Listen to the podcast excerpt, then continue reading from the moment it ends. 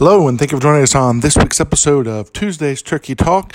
And this week, we're actually coming with you with another holiday. This is actually one of the more important holidays here in the country of Turkey, as in being a public holiday. Uh, they have two types of holidays here in Turkey religious and public. People who are a little more Muslim, more religious they obviously say the most important holidays are your religious, but then you have your uh, national holidays that people say, and this one is the most important. It's celebrated every year, October 29th, which would be today. This is coming out.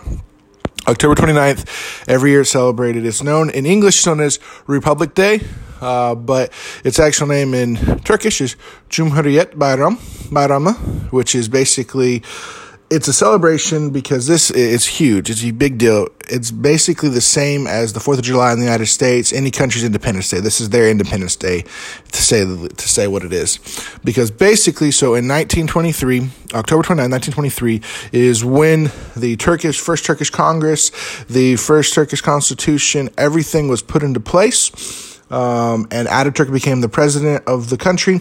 And so this is when basically Turkey itself was completely founded. Everything was founded. Everything started here in the country of Turkey, and it is a pretty big deal. It's a huge holiday. Uh, it's a public holiday, so a lot of the you know public places are closed and things like that. Some stores will close for celebrations, but there's lots of celebrations done the days before and after. There were celebrations yesterday. There's celebration the day before, the 28th and 29th. And there's even celebrations on the 30th. Just depends on the day that it falls and when they do celebrations. But most of the time, there's a big in different in large cities. There's big military parades and things along that lines.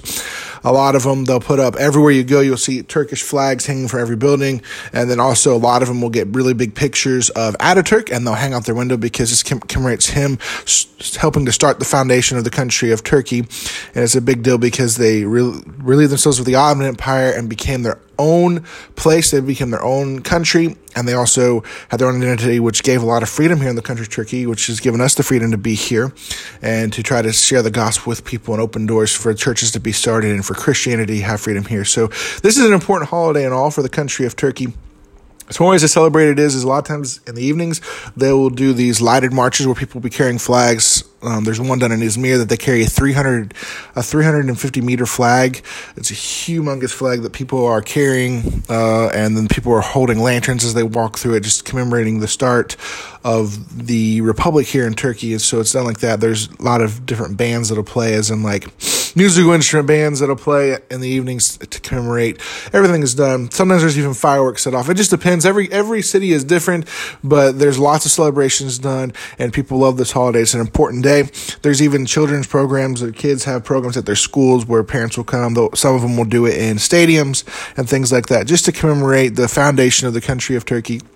And so it's an important holiday. And, you know, any October 29th, they want to remember to pray. Every October 29th, you should definitely pray for the country of Turkey as we're celebrating Republic Day here, or Cumhuriyet Bayramı. But also, anytime you're thinking about freedom, uh, the independence you have, whether it's whatever country you're in and you have an Independence Day, or you're just thinking about how you've been set free, or you have we have independence. Hey, why don't we pray for the country of Turkey and pray that the open doors and the freedom will stay here, and that the gospel go forward, and church can be start, churches will be started all over Turkey, and that Turkey can be reached with the gospel in this generation.